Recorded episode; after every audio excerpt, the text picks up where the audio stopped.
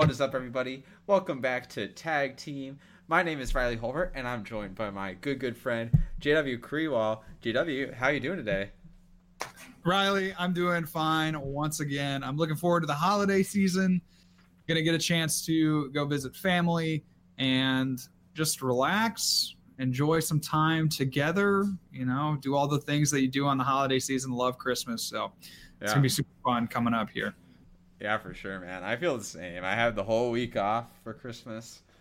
I saved my days up, and I'm just gonna go back to Ohio, spend some time with my family, and relax for the first time right. in a while. So that's gonna be awesome. Right. right. Very excited yeah. for that, and I'm sure you're excited for some eggnog as well. I love the eggnog. I brought in some. Well, my wife brought in some eggnog for her uh, Christmas party at her work, and it was a huge success.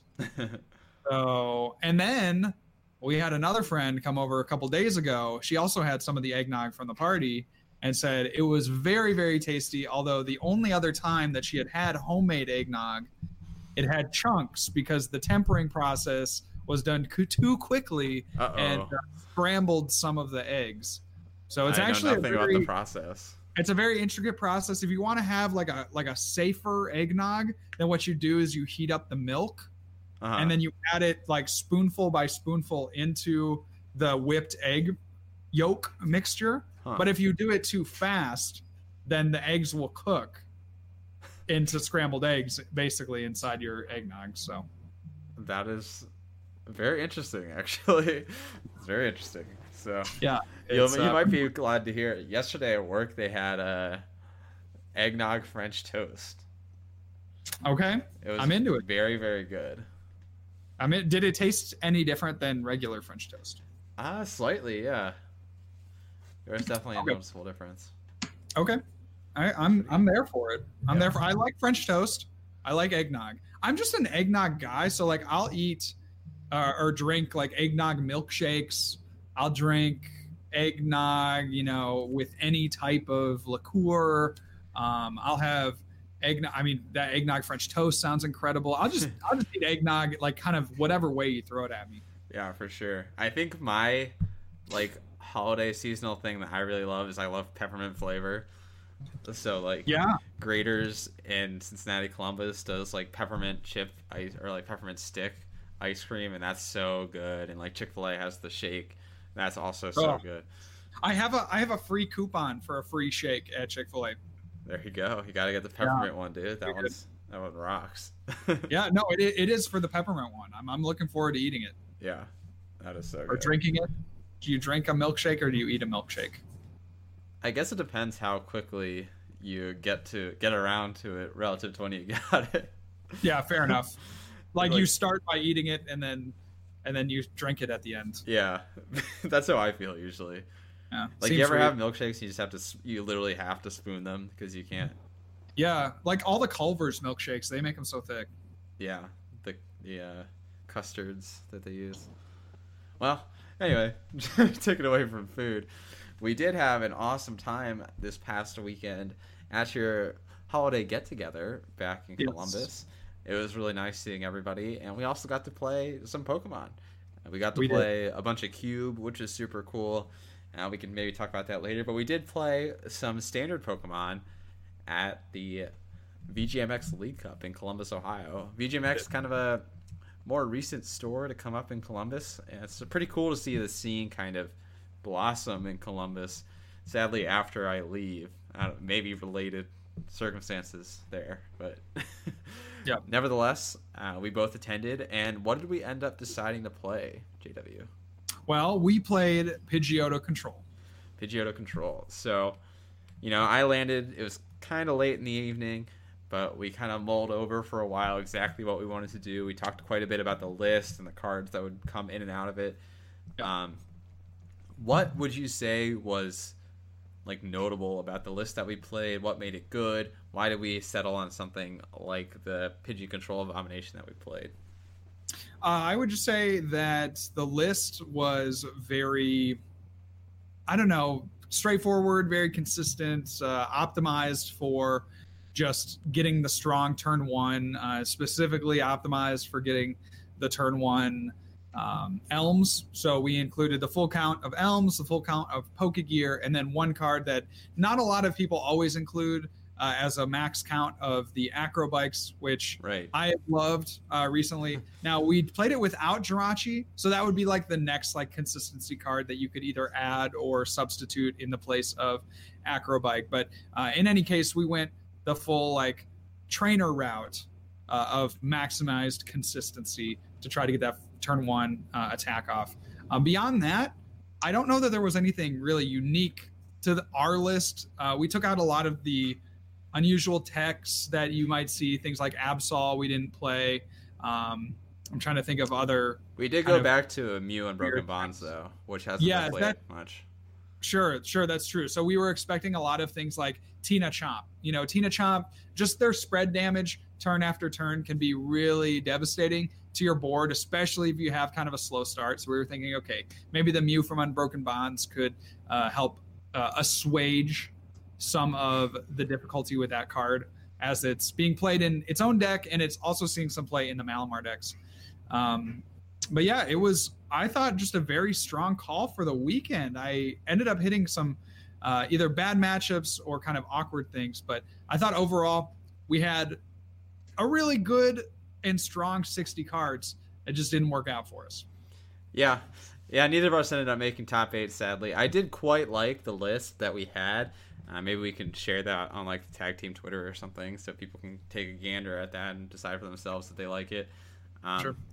I would I would agree with your analysis though. It was kind of straightforward. It was designed to get the turn one elms, the turn two elms, and then plow through the deck.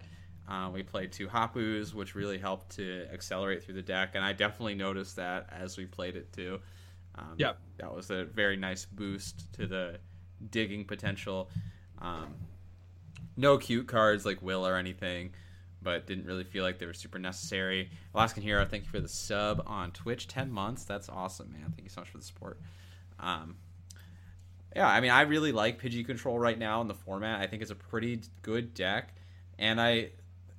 I am always like surprised, I guess, when people say that they think Control doesn't have the time to finish, because we finish all of our games, and, and you know, obviously some of those were losses, but we finished like close games in what I felt was a comfortable amount of time. Even one game in particular, I'm thinking of where I kind of berated you for playing slowly. You still didn't even hit time in that game. Right, there was actually several minutes after you finished it. it so, right, right. so like, I just want to reiterate, as I've said several times now, that I think like stall strategies are perfectly viable in like the best of 130 minutes. It didn't Yeah. really feel like time was ever an oppressive factor or For sure. something that like was causing a hindrance to me.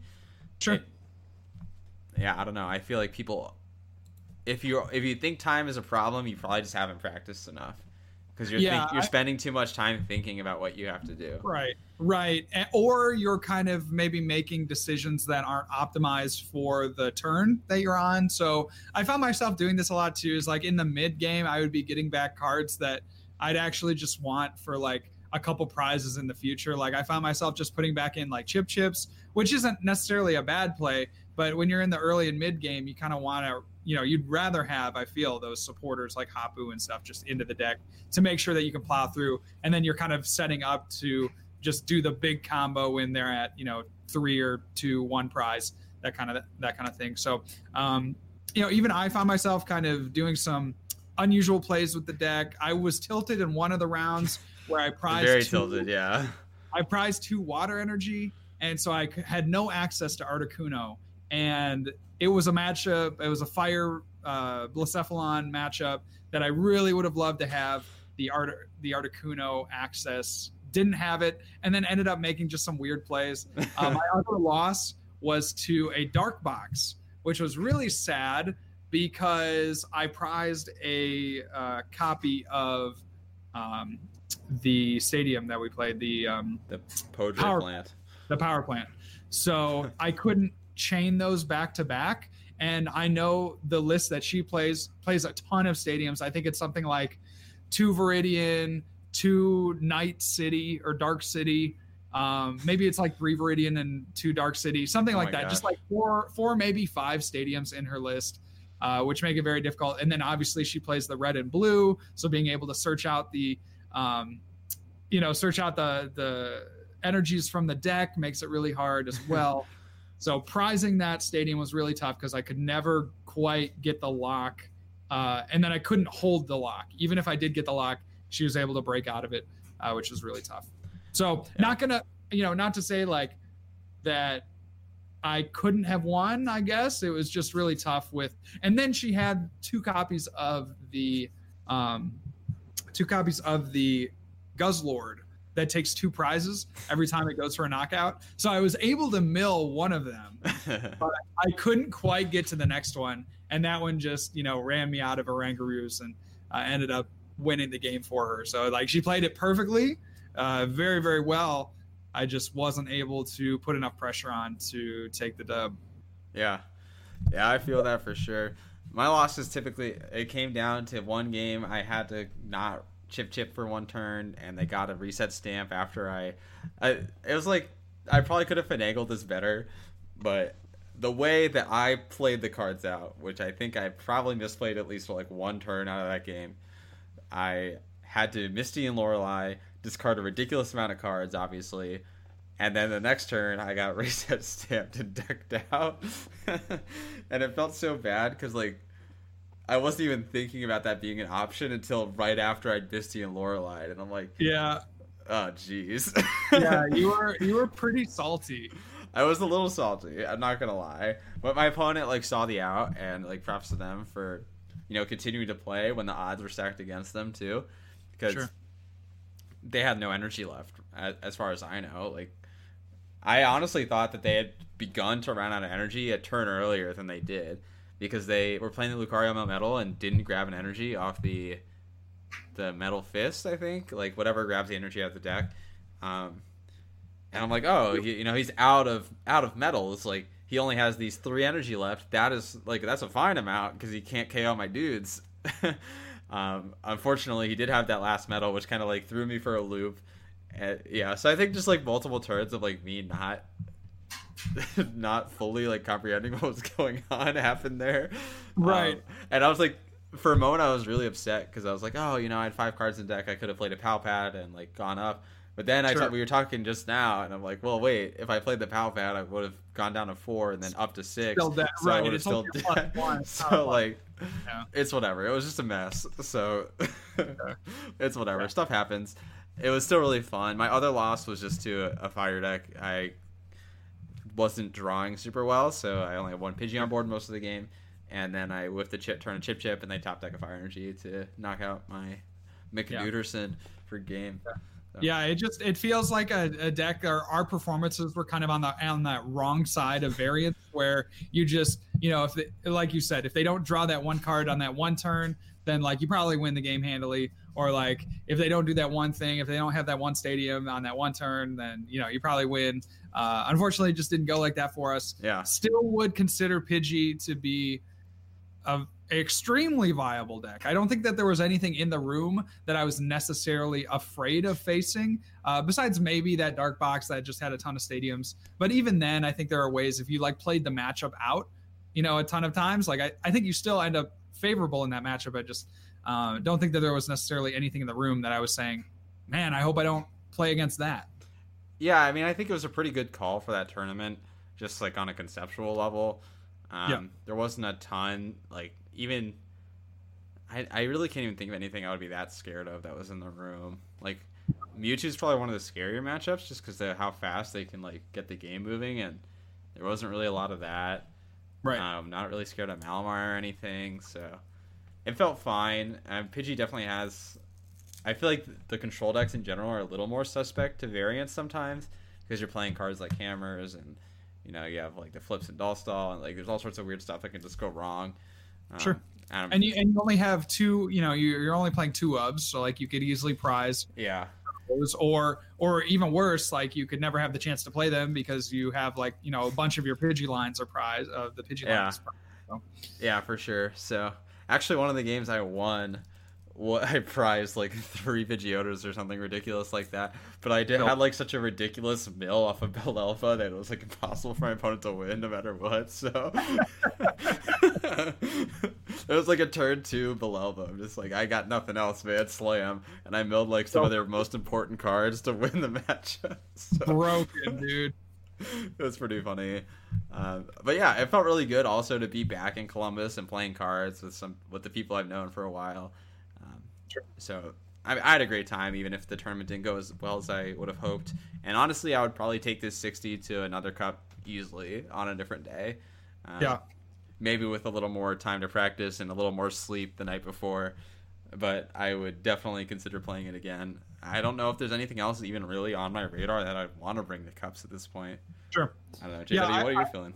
Well, I would say that. Um, I'm going to be honest. You know, Malamar performed really well that weekend. I think taking two of the Ohio Cups, Yeah. and so you have to look at Malamar and just say, hey, you know, we've kind of been dissing it for the longest time, but maybe it's just that perfect cup deck. Uh, I mean, Malamar has all season been the cup monster.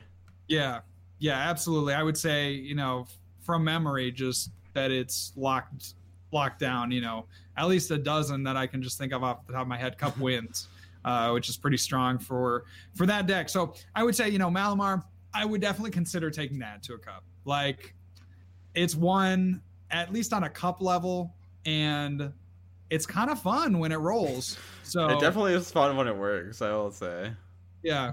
So that that would be another deck on my radar. The last and but not least is uh, Mewtwo. I mean, still going to be that strong contender uh, for the entirety of at least this format. So definitely considering Mewtwo if I were to go to another cup uh, in the next few weeks. But those would probably be my top three at the moment.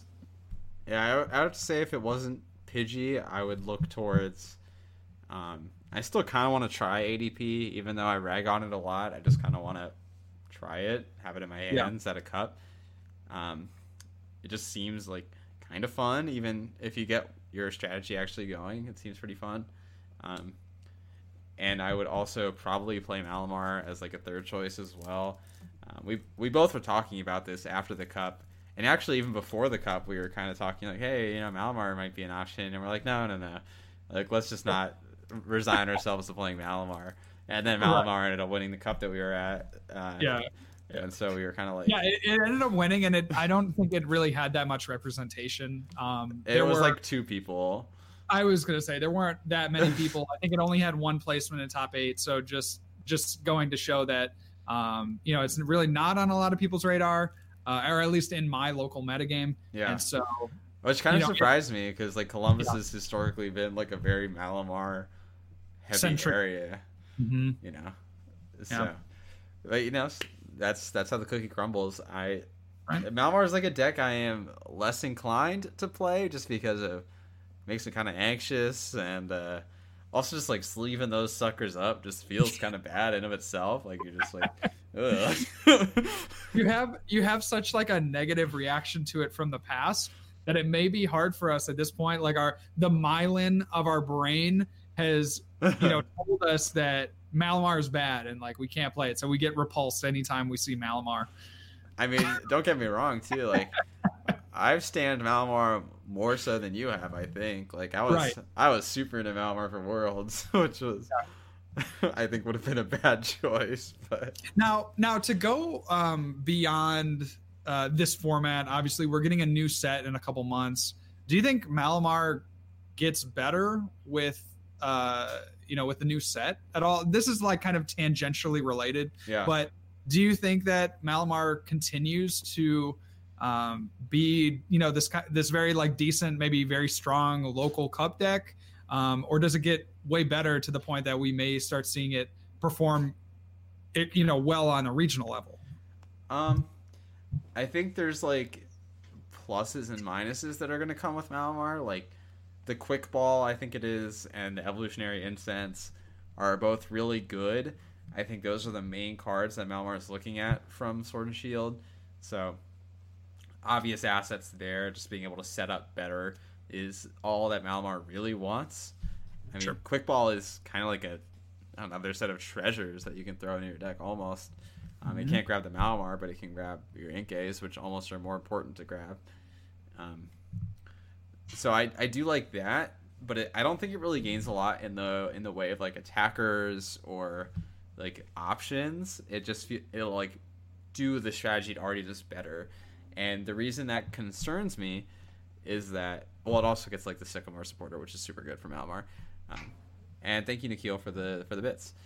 Uh, I, the, other, the thing that concerns me though is that there's now these really viable, insanely high HP Pokemon, where Malamar is now like three hit KOing them pretty naturally, even like with spell tags and stuff, you know, with those V maxes, and so that's that seems rough to me, especially if they utilize like Mallow and Lana and stuff.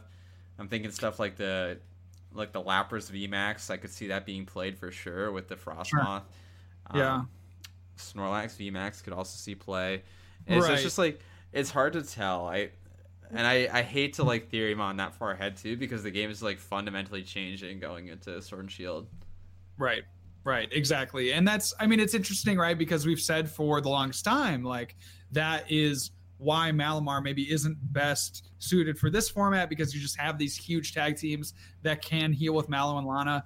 Um, but that hasn't really deterred it. And actually, we've seen the Malamar list evolve and adapt. I think the most notable inclusion in Malamar has been just a big tag team of its own, be it uh, Lunala and Solgaleo, or uh, I think more popularly, the Giratina Garchomp tag team, and just both those being able to deal that big damage to kind of get over the hump, be able to take you know what would have been maybe a two or a three shot by a Malamar into a one shot. Yeah, yeah. I mean, those are all definitely factors. It's I think Malamar is a really hard deck to call, but it's almost feel also feels like an impossible deck to ever write out. Mm. If that makes sense. Like sure. I don't want to attest to Malamar being one of the best decks in the format, but I wouldn't I would not say it's like unviable or anything like that either, because right. Malamar is just one of those decks that always claws its way from whatever pit it's trapped in into being a good viable deck. Sure. Or at least good enough, you know, for the haters out there. Absolutely. Cool. Well, let's move on from Malamar uh, discussions into something new. I don't know. What should we talk about now? Well, I mean, I got to say, the Cosmic Eclipse format kind of burned itself pretty quick. Um, not because it was inherently a bad format, although I wasn't a huge fan of it, but just because like a lot happened with it in a very short time. So like we plowed through events, and now there's like nothing left in Cosmic Club Standard. Um, but I do think there's a ton to be had, and shout out to the Tricky Jimmers for that raid there. Um, the expanded format I think has a lot to be explored still, and I mean now we're in a post ban world you and I have been talking quite a bit about like what we want to bring to Dallas coming up. That's going to be a huge tournament. Uh, I'm really excited for that. Yep. So what does the future hold in that regard? Like we could look towards Sword and Shield all we want, but I don't think we can really predict yet. But expanded is just around the corner, and I know, I hope you love expanded JW because as goodness gracious, you're the most recent expanded regional champion, or well, second most recent. Expanded. Second most recent, yes, yes, yes. Don't don't forget. Uh, I can never forget Ian Robb because he destroyed Ian Robb he special. destroyed our deck. Yeah. Yes. Um, but yeah, that's no, the second I mean, time I'm... Ian Robb has destroyed my deck.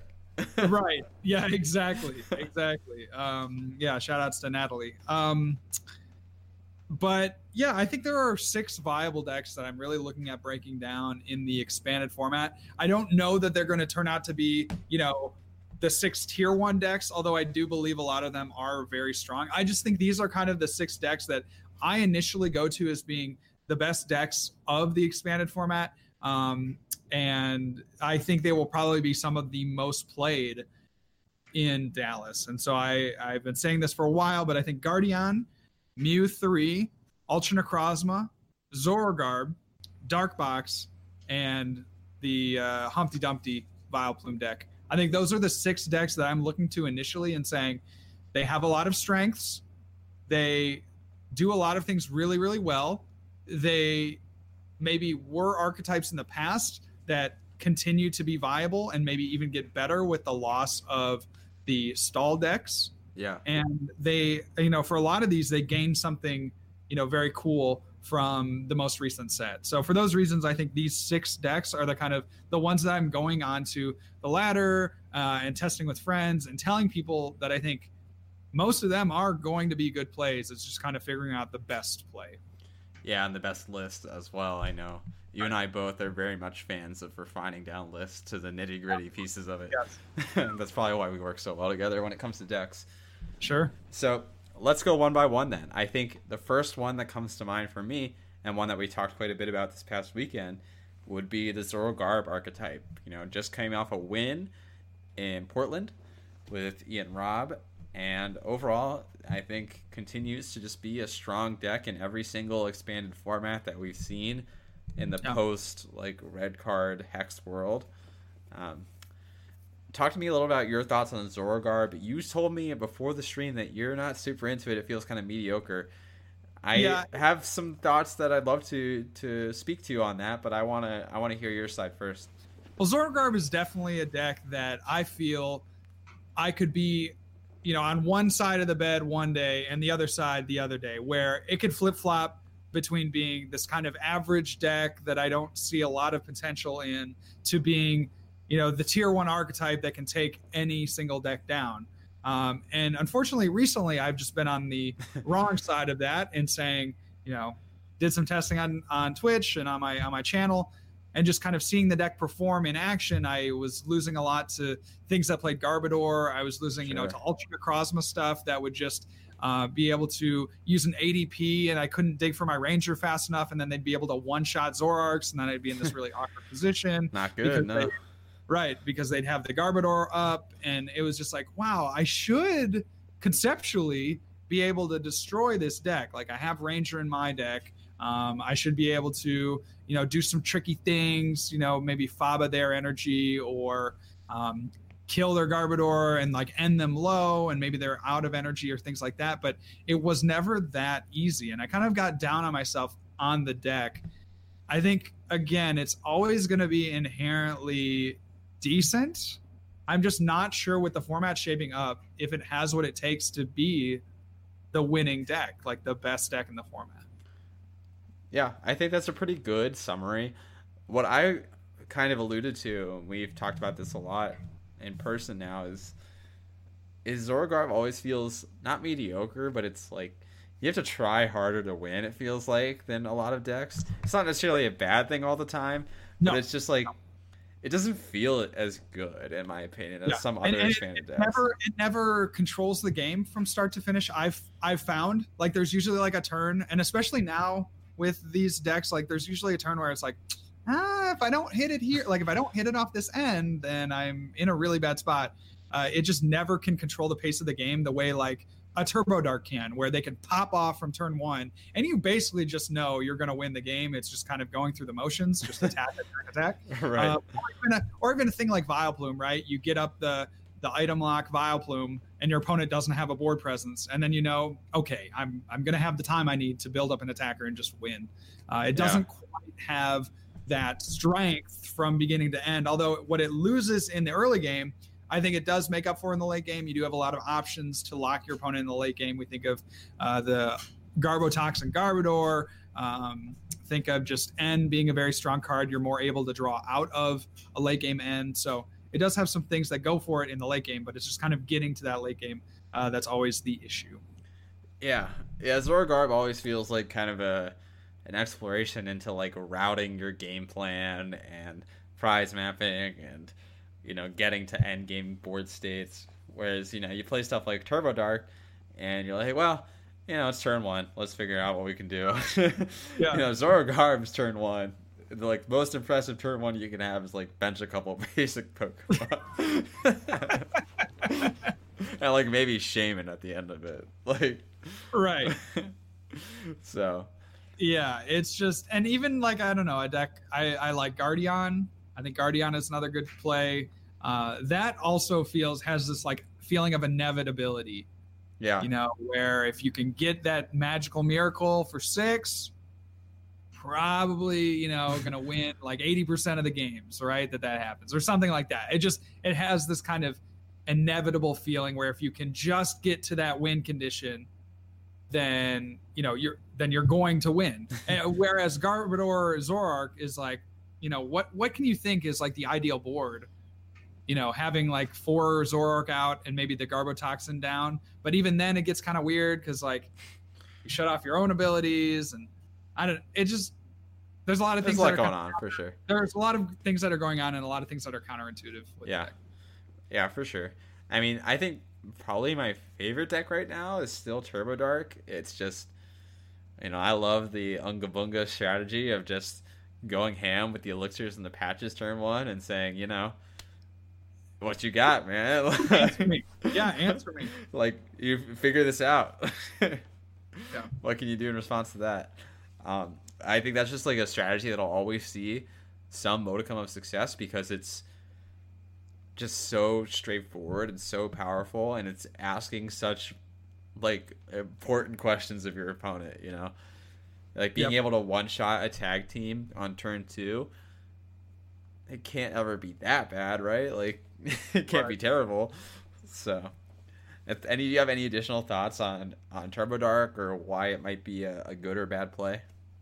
Well, again, I mean, Turbo Dark was really good last format, so uh, I think it just maintains its strength. It kind of beat everything. I don't see too much, too many new decks coming out of us uh, Cosmic Eclipse, aside from, you know, aside from the Ultra Necrozma deck. I mean, there are d- new decks that will come out of Cosmic Eclipse, but in my initial kind of testing and my initial views on you know TCGO and just my experience, I don't really see a lot of the new cards making brand new archetypes outside of Ultra Necrozma. Um, but even then, I think Dark Box can handle that deck. Um, you know, for the most part, again, I need to do some specific testing of that matchup. But uh, there's nothing really that I'm scared of. If I look through the list of like possible options, there wasn't really that much that Turbo Dark was scared of last format, and I don't believe that there's anything new that it should be scared of. Yeah. So let's actually shift focus then. You talked about there not being a ton of new decks besides Ultra Necrozma. I mean, I think we've talked a lot about these existing decks, and I don't think they transform in a significant enough way to really to for there to be much new information there. But the new deck, I think that is truly interesting to people is this Ultra Necrozma deck with the Baby Ultra Necrozma. It has that ability which prevents it from attacking unless your opponent is at two or less prizes.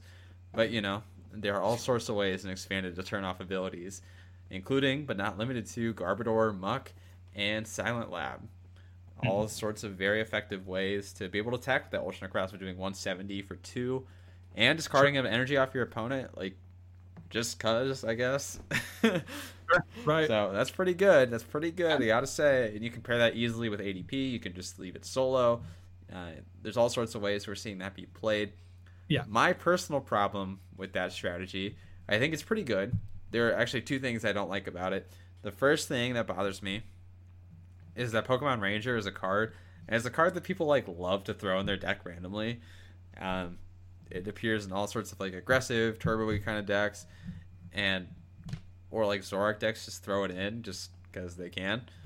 Sure. You know, trade it away if you don't want it. so makes me a little anxious because if you're playing like an ADP focus build and they Pokemon Ranger you, then you wasted an ADP and an attachment and an attack, and now you're like, well, I guess I probably lose now, huh? so Yes. Yeah, I well, I would just counter that to say that the Ultra Necrozma can put so much pressure on that a ranger in a lot of cases doesn't right. matter. So it's like, like, it depends on the situation, obviously, you know, and hmm. it depends on like your board state and how often they're able to Guzma. But there's another thing that I don't like as well, which is the fact that there's a lot of pieces to chain if your opponent is putting pressure on you. So like, you know, I think the deck is very vulnerable to situations where you get your Pokemon knocked out, you get end to a low hand size, and now you have to find. Usually, I think the Ultra Necrozma deck really likes to gust, so you have to find a gust card. And I know they're playing like great catchers and stuff to help with that, but still, you have to find a gust card, a Pokemon. Hopefully, you have one on the bench, and another energy attachment, of which you only play four. Right. So that's a kind of a tall ask. You know, it's not necessarily easy to find all that immediately, especially if you get ends to one or two. and you're like, well, I have to find this like three very specific cards, and yeah, totally. I mean, I think that lists will um, start to modify themselves to you know be able to counter that. I mean, I'm thinking of things like teammates going in the deck that I haven't really seen Right. from any.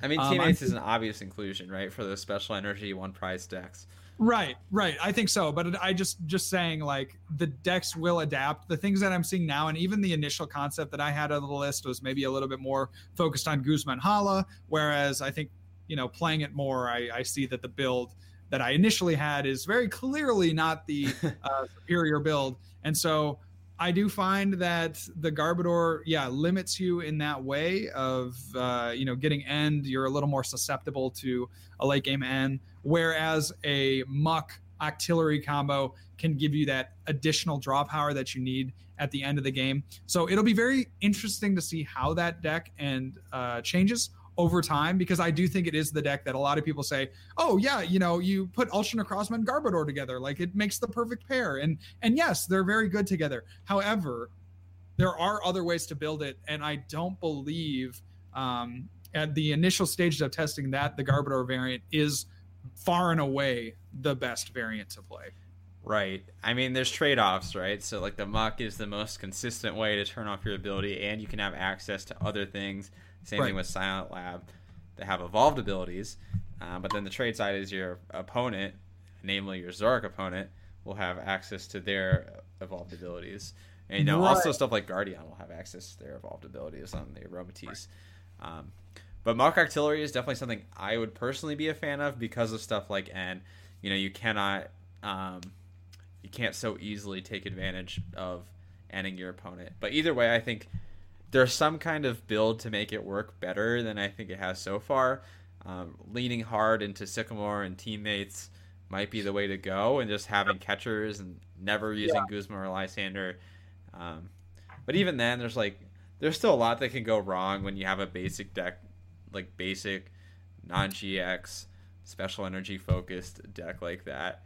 Um, and it doesn't necessarily have one shots. It has one shots on Shaymins and denes, and And that's like the and Lele, which Right, is seeing less and less play by the day. It feels like.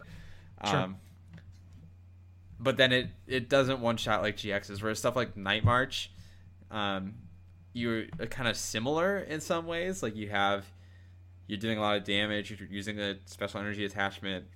You're a one prize attacker, but you're one hit KOing things no matter what's in the active. So it's like, I think they have a an interesting like balance there between what's the good a good and what's the better one prize play. I actually think Night March might have a significant or like be a force to be reckoned with in this new meta game because I don't think a lot of people are really thinking about it. Um, and being able to one shot things Yeah, is I, I, always nice. Right. I think the problem though, I, I feel like the comfort pick will be Zora Garbodor for a lot of players, and then I think that you know the obvious inclusion in Zora Garbodor is just a, a one of Oricorio. For sure. So I, I'm not too sure how big Night March will be in this format, um, but you do have a point that you know it's not being talked about.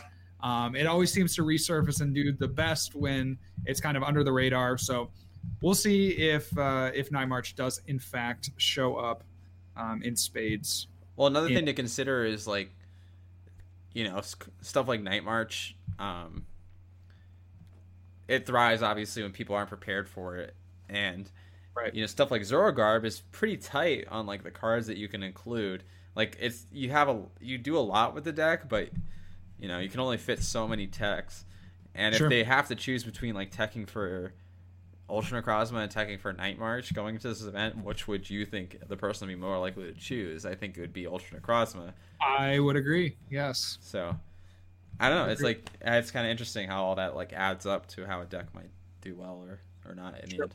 Is there Sure, anything else that like jumps out to you specifically from Cosmic uh, Eclipse? well, yeah, yeah, there is. Uh, just one second. Jolly Yeah. Flying Man says, uh, you know, Night March has a bad Ultra Necrozma matchup. Yeah, I mean, I would say so, right? If they use the ADP, then they can still outpace you because, you know, if they use ADP on the first turn, and then even if you're able to knock out the ADP, which I'm not even sure how you would. with Electrofires.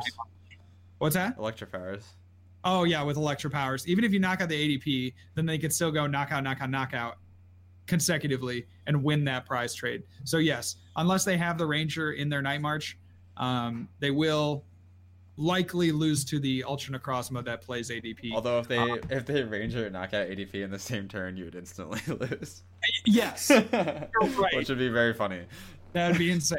Yes, that would be very funny and crazy. Uh, I, I, would love to see that, and I'm sure there will be a game like that on stream uh, in Dallas. But the other thing that kind of jumps out to me is that I do think Mew three will be a good deck for uh, the tournament. It gains a lot with the with the decline of the Zoroark control decks.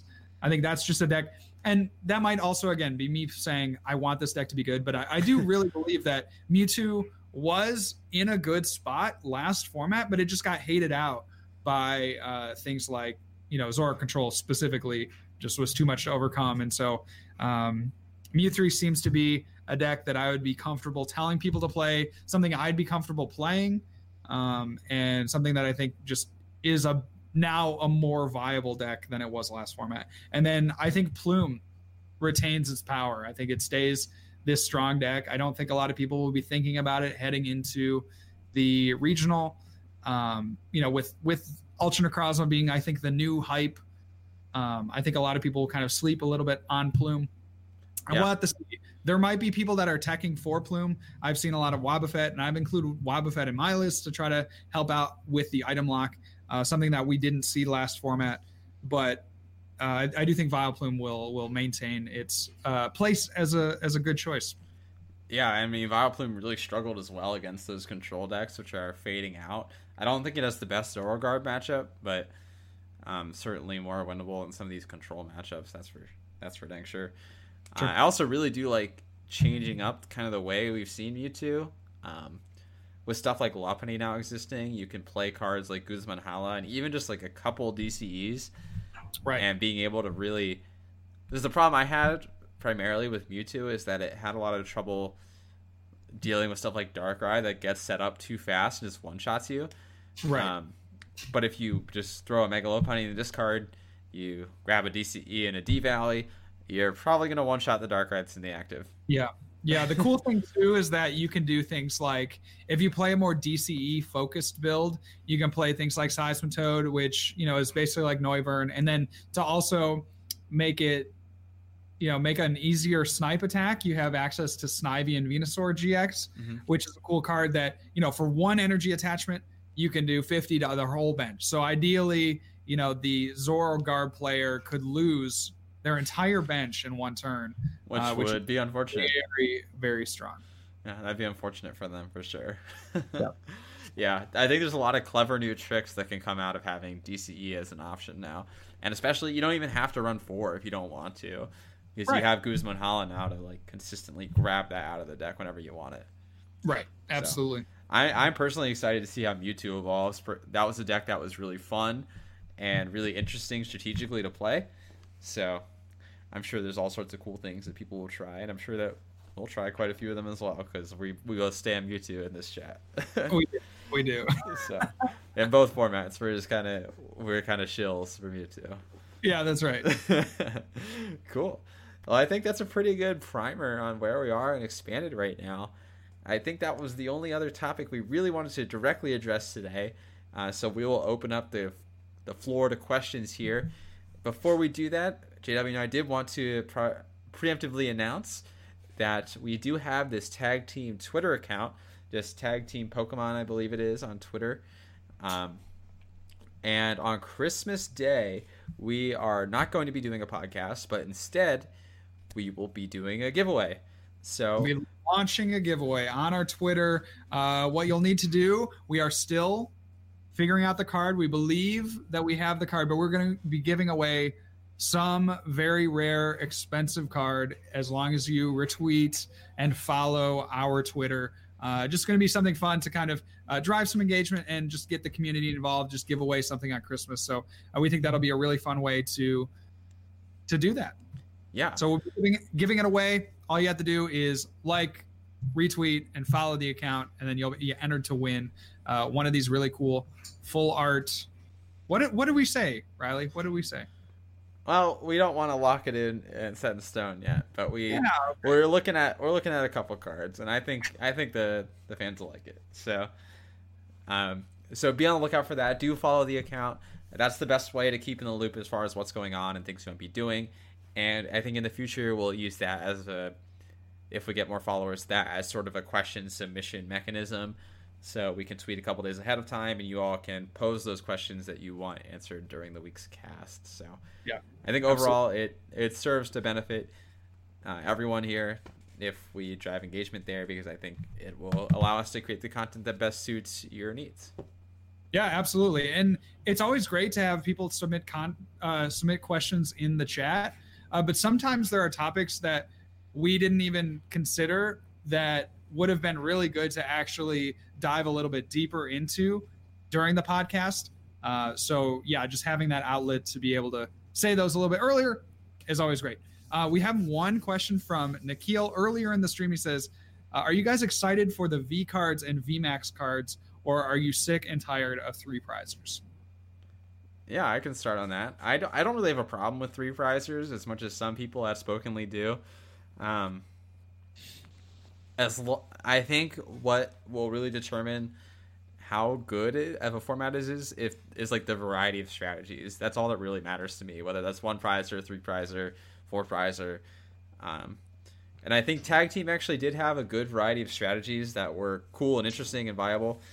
Um, whether or not the VMAX format will maintain that seems to remain to be seen, but I like how you evolve the VMAXs. That's a little more interesting than tag teams just being slammed on the board.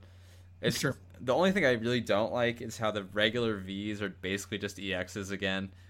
Um, Yeah. because I thought EXs were a much more underwhelming mechanic than GXs. Right, right, absolutely. you know, at least especially to go back to that, you know. So, I don't know. Are you excited for V's, JW? I mean, I think the V cards are cool. I think the three prize deck, uh, three prize attackers lend themselves very well to competitive play in that, um, you know, you only have 30 minutes in a cup or in a challenge to play your matches. So uh, I just think that being able to finish a match a little bit on the quicker side never. I, I mean, you know, the longer the game goes, the more room there is to make misplays or to outplay your opponent. Um, but I do believe that with the three prizers, it will, and it has, I feel like, accelerated the strength and the growth of the game just in general from like an entry level standpoint uh, to the point that I think they're good for the game, even if they make the games easier. Um, we've seen that they haven't completely like destroyed the stall mechanics. Stall is still very good. Um, those, I think, those types of strategies will always be good and be things that people can play. But I personally like the three prizers. I think they're very good from a competitive play standpoint. Yeah, man. Team Yell. Let's go. That'd be fun. That'd be fun. Yeah, I mean, we're I, I don't know. It's kind of a, we're in an era of still expansion from an HP standpoint. Somebody brings up. I was hoping we'd get to 350 HP stage twos, and like, we're not done yet, right? Like, the, although it's the not over yet. Let's keep the going. VMAXs have to be, they have to be like the highest HP Pokemon like ever, right? Because you can't. I, I could never see them going like the VMAX Plus or something, and it's just like double the size of VMAX. That just now we're getting ridiculous. What if it's But- like you combine two cards together, gives like six prizes, and has 600 health or something? That would be crazy. I, like I don't know. Maybe that mechanic could be good if like it said you can't bench any more Pokemon or like you can't have a bench. You know, so you're just against this one dude. active, but it just still sounds so wrong. that does sound pretty messed up. that would be kind of cool though. If there was just like some Pokemon card that was insanely powerful, but you can't have a bench while you have it. And like maybe maybe even like part of the ability is just like you pluck it out of your deck when you start and like throw it in the active so you don't mulligan a million times. Yeah, know. that'd be fun. That that sounds like it'd be kind of whatever. That's Alaskan Hero asks, considering how quickly people lose interest in formats, could the world outside Japan support the Japan release schedule of a set or mini set every month? Do you have any thoughts? I think that's fine. I although I, I would contest like the beginning of that saying considering how quickly people lose interest in formats i don't know if that's necessarily the case for for me i think there have been formats that i've had a sustained interest in uh, for months at a time um, but yes i do feel like i'm in a lull right now so i'm going to be biased and say like of course i would want more mini sets to kind of spice things up but i don't think it's quite so bad as um, as maybe the question has painted it to be although I will agree. I mean, I always love an influx of new cards. Always love an influx of new strategies. So I'd support it.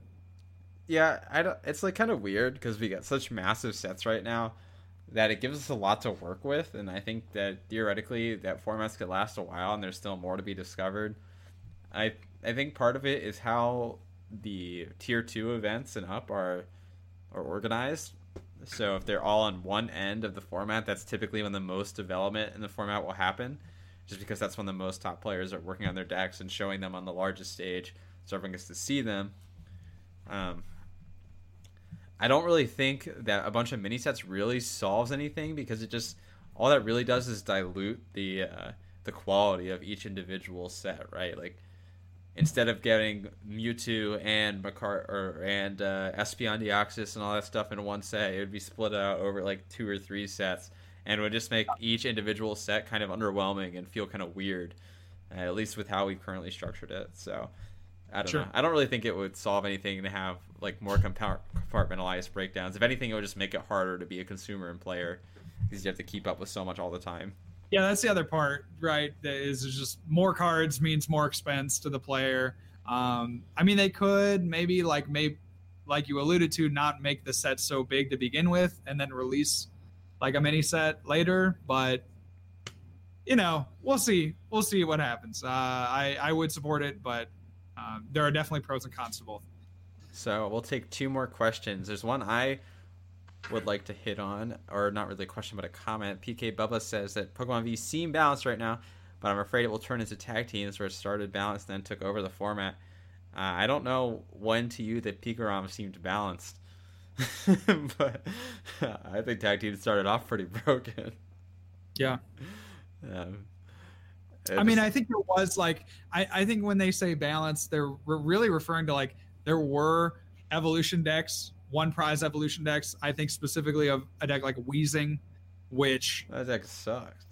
It well, yeah, but uh, you know, it still existed in the same format, and you know, well, I feel had... like that's not the fault of the poke tag teams either. It's the fault of like we didn't have any way to search out one prizers or any weakness checks. Like it's not like the tag teams were designed in such an incredibly broken way relative to the original ones. It's like sure we just have no checks to them right now.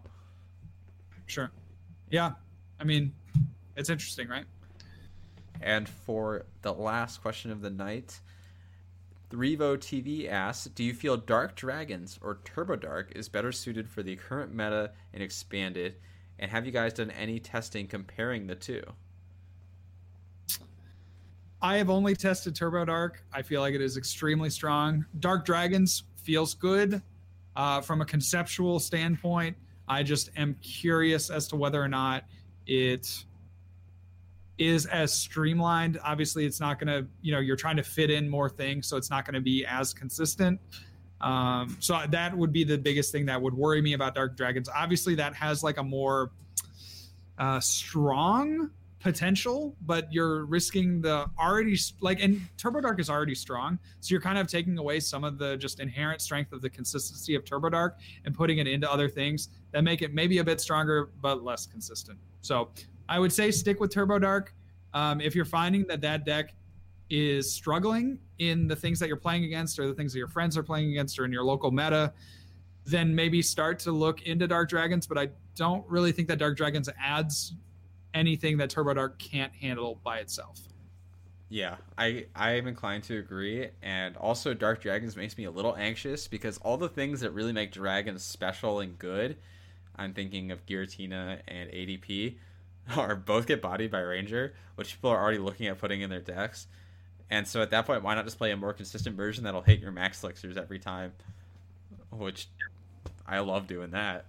Yeah, yeah. I mean, the counter to that is uh, right is like you use your ADP, you use the GX attack, and then you're immediately set up. If they don't one shot you, you're immediately set up to just start accelerating energies. And then at the point that you can accelerate energies, you're you know you're going to go buck wild with how much stuff you have on the field. So that would be kind of the car- counter argument to right. what you're. And I mean, I see that, but, and I I pose yeah. that to you as well. Is that the ADP can accelerate the darks, which is like so cool. Um, but you know you're hitting max elixirs less. You have to find these dark, your double dragon energies, which isn't that big of a challenge, but still. Um, whereas you could instead of GX attacking with ADP turn one, you could just knock something out. And so instead of winning the game in two attacks after an ADP GX, you could win it in either two attacks or three attacks, excluding the ADP GX. So right. So what's the right. point? I guess. Right. Exactly. You know. So. Like ADP doesn't change the amount of knockouts you have to take on a tag team. I guess unless you knock out a tag team and a two prizer, sure, or a one prizer, I guess, uh, which doesn't happen that often. I feel like the, the tag team decks you typically can knock out two tag teams because they just have to hit the board. Right. Um, so that doesn't change anything there. Um, and then against two prize decks that only use two prizers, the ADP GX attack takes a turn, so you still have to spend three turns attacking and then against one prize decks, I guess is where it really shines. Um, but the only real one prize deck seems like the Ultra Necrozma deck, or maybe Night March, and you can probably finesse them anyway because you're Dark Turbo Dark. So right, right. no, I don't know. Yeah, it'll, it'll be fun. I'm I'm really excited about this expanded. Um, you know, Control has had its time. in, uh, just that that best deck. I think pretty much undisputed even in the regional that i won if i had to go back and redo it having the knowledge of the decks that were uh, able to be played like i think i would have played you know a Zoroark or, or a pidgey control. That just Dude, seems to me like pidgey deck. That deck is so best, good. the best decks out of that format. So now that we lose um, chip chip now that we lose reset stamp now that we lose uh, surges training method or whatever it is, Surge's strategy, Lieutenant Surge. training method. uh, it's just it opens the format up uh, to having a lot of viable attacking decks. I, I, think it's very very cool. Yeah, yeah. I think this expanded format is going to be really interesting, and I'm excited to share more with you all what we come up with. Cool. So I think that's a that's a pretty good stopping point for today. Is there anything else you wanted to say before we hop off, JW? Just remember to like, uh, and follow us on the Twitter account. That is, I'm going to pull up the handle here really quick. Uh, but yeah, again, we're trying to make the Twitter account some place to go to uh, to you know follow what we're doing when we go live and all that good stuff. So follow us at at Tag Team Pokemon on Twitter. Um, and we're going to be doing a giveaway again, like we said, Christmas Day giveaway. Look for that. You don't want to, you know, be out of the loop for that. So uh, follow us now and get all that information when it comes by. Yeah, and JW you're doing tag team after dark or Pokemon after sure dark? am. Yeah, yeah, we're going uh we're going live like as soon as we get off here. So let's uh let's get to it. Cool. All right. Well, thank you everyone for tuning in today, and we will catch you all in the new year. Peace.